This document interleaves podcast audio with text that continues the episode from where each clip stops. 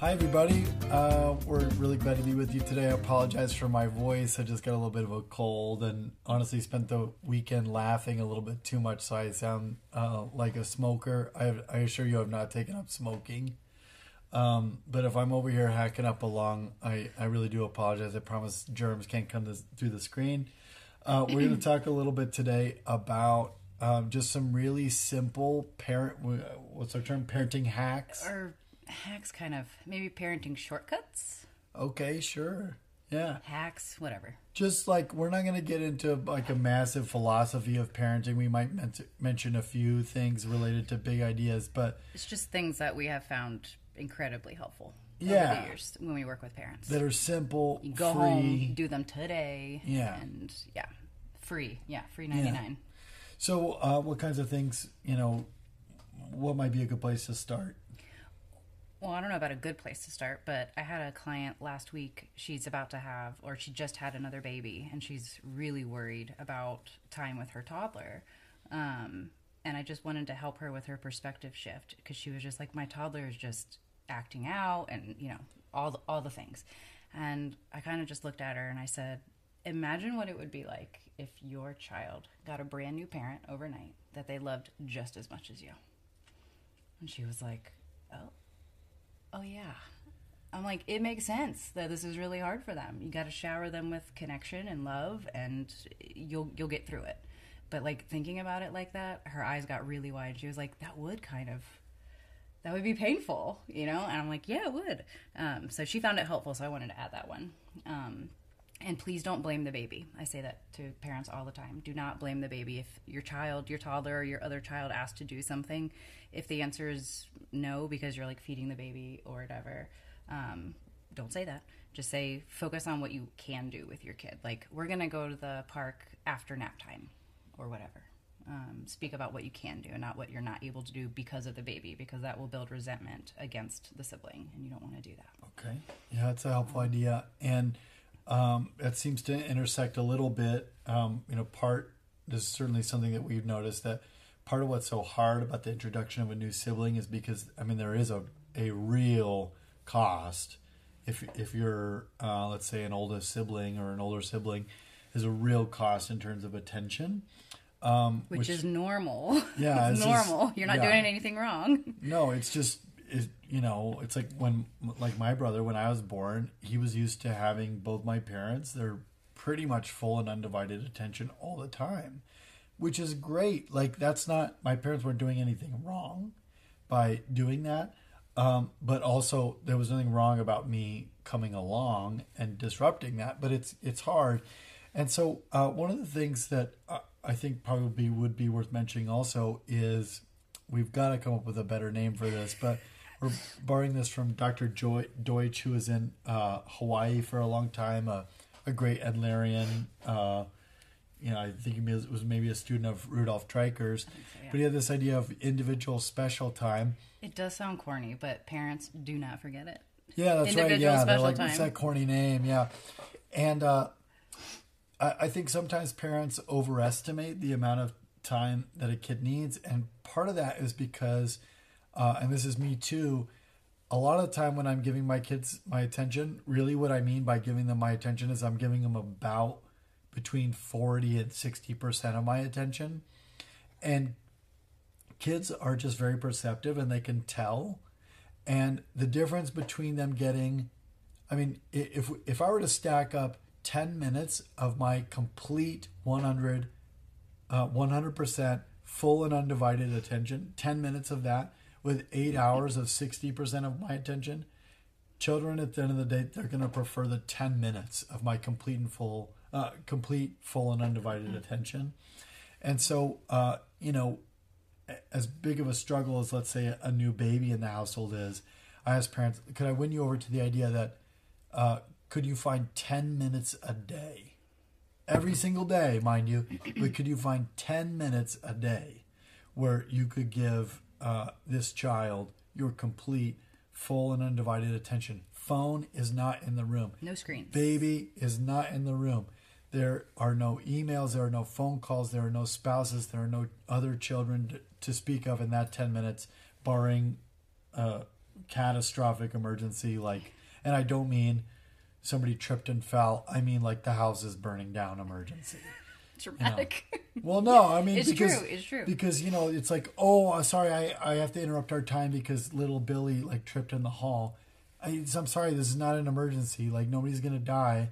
Little Billy's gonna cry for a little while and he's gonna be okay. He's gonna go right back to playing, um, and somebody else can help, an older sibling or a, a spouse, a partner, a co-parent, whatever. So it often amazes parents that kids only need like 10 maybe 20 if they're older minutes of connection like undivided attention slash connection a day and they are securely attached. That's it. It's the consistency. Um, it's like 10 minutes that you get to delight in your child. Let them pick what you do. It'll probably be the most boring thing ever um, at first but do it. Well, yeah, yeah, like the stipulations, right, are only this: child gets to pick whatever as long as it is safe and free. Safe and free. You know, no, I'm not gonna, you know, uh, whatever. Uh, no, I'm not gonna take you to the store and buy you a two hundred dollar bike. Like that's that's not the activity. Although we will say, like, if you sometimes go and get like go on a walk and go get ice cream, just sure, that's yeah. fine. Just not like every time because that builds a different kind of relationship, which we can talk well, about yeah. on another. Well, and, yeah. and it gets unsustainable for for parents. So some of this is also making sure that it's sustainable for you.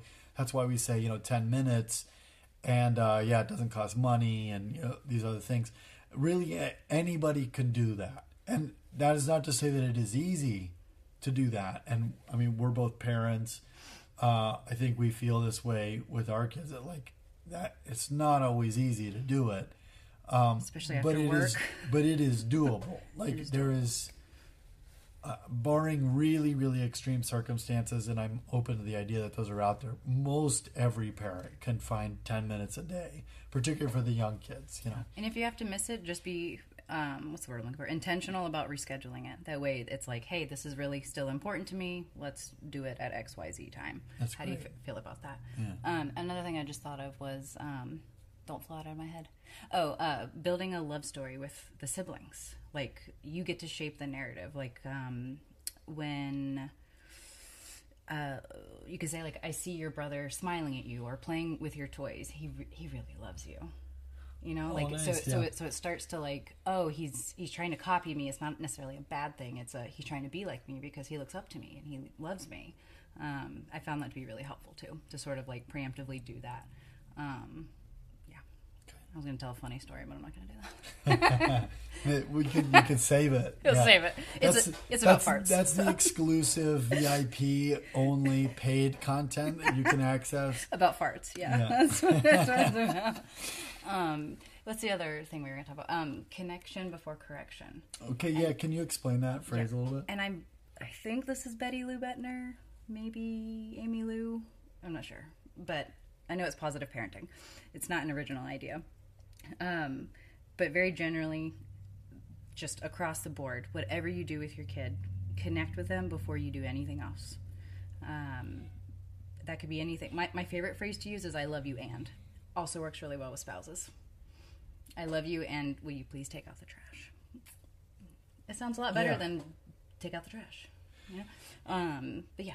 Well, no, there's. A, I think it also, you know, we need to get a little bit curious about what it is exactly with our kids that helps them to connect. I'll give you an example. So both my kids were, I'm really touchy feely with both my kids. So like, I mean, we're always they're always kind of climbing all over me or whatever. But my son, when he's upset or having a tough time, it bothers him to have me touching him. He doesn't like that. What he likes is for me to sit close and to look at him and listen. Of course, you know that that works for him. My daughter, she really needs to like feel my body. She needs to like feel the warmth of my body. She needs to feel some, you know, uh, some compression from my arms, and that that works for her. So to let's say make make sure that we're curious about what it is exactly that is going to help our child to feel connected to us. And the only the only other thing I was going to mention here is that when we're talking about correction, it's not just about uh, stop doing that or uh, well I need you to do X or whatever. And so we're not just talking about misbehavior. We're also just talking about those proper like parental guidance kinds of things.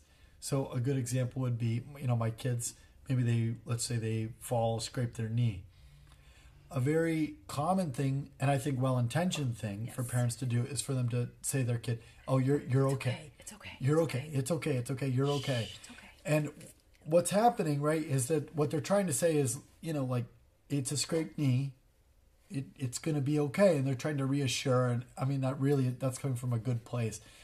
Uh, in the heart of a child, what that does often is uh, uh, they're freaking out and so what's happening is I'm looking at my knee, it's covered in blood, and my dad's over here saying it's okay. He doesn't get it. Like he actually doesn't understand what's going on with me and how bad this really is. So and, and even at a broader level, then it's like they learn I can't trust what I feel. Yeah, yeah, which might that might be a worse option. Yeah, I don't feel okay, but Dad's telling me I'm okay and telling me to like get up. I don't understand. Yeah. yeah. Now, of course, the the alternative to this is not just to be, you know, to freak out, you know, for your child and be like, oh my god, you know, and take them to the emergency room every time that there's a scraped knee. But here's a, a nice little trick that I developed with my kids. It seemed to work with my kids. Maybe it won't for yours, and that's okay, whatever. But I'll, I'll offer this: is let's say that they got a scraped knee. I'll go over. I will not freak out. I will not run over to them.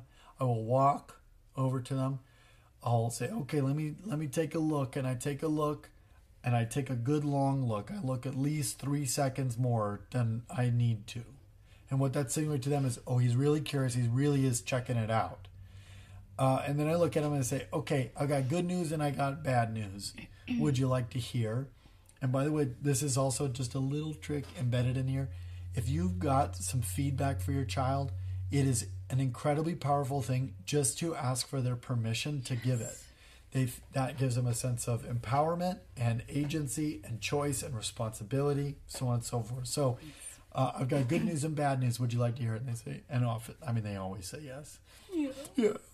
So uh, I'll say, uh, okay. The bad news is, I I looked at your knee, and that looks like it really, really hurt, and probably it was also pretty scary to fall on the ground, and that's tough. Here's the good news. I looked at it. I think we can clean it up.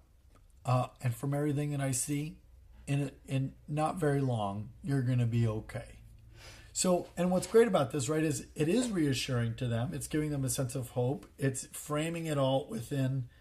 Uh, it's correcting their understanding of what's happening to them.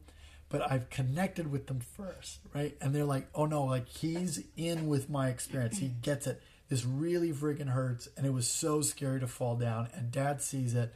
Okay, and now he's telling me to be okay. Actually, I can trust that because that's congruent with what I've got going on inside of me.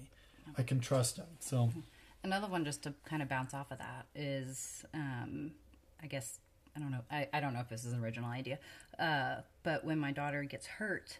Uh, or she's afraid. Let's go with when she's having like a tantrum. She's like mad, because um, I feel like we'll get a lot of questions about that um, I don't rush to say like like to get her to calm down because first of all that's disrespectful. like like and has it ever worked when somebody said calm down?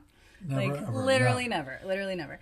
Um, so I connect with her first. I say, "You seem really mad, or you seem really fill in the blank." I just take a guess, which gives her consent to say, like, "No, I feel this." Because sometimes I say, "It seems like you're feeling mad." She goes, "No, I'm feeling so mad." I'm like, "So mad, okay." And then once I've I've hugged her because she's also very um, very physical touch, I will ask her, uh, Would you like me to share some of my calm? And then I'll pretend to pull it out of my pocket. Um, and I say, Would you like to eat it or would you like me to put it on your heart? And she alternates. Sometimes she wants to eat it and she pretends to eat it, or I'll put my hand on her heart. Um, and then I'll, I'll, I'll, hug her. And that just like you can feel their body, the tension just like leaving their body when you do mm. that.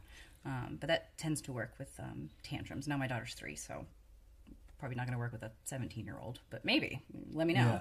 Um, you know, I'm I'm aware that we've talked a lot about uh, particularly young kids yeah. today, and so I'm imagining we probably need to do like a parenting acts part two, part three, yeah. part whatever. That's true. But um, yeah, but so good that we at least got a few things out there uh, that we hope will be helpful to parents who I know can get kind of discouraged and not know what to do. And you know what?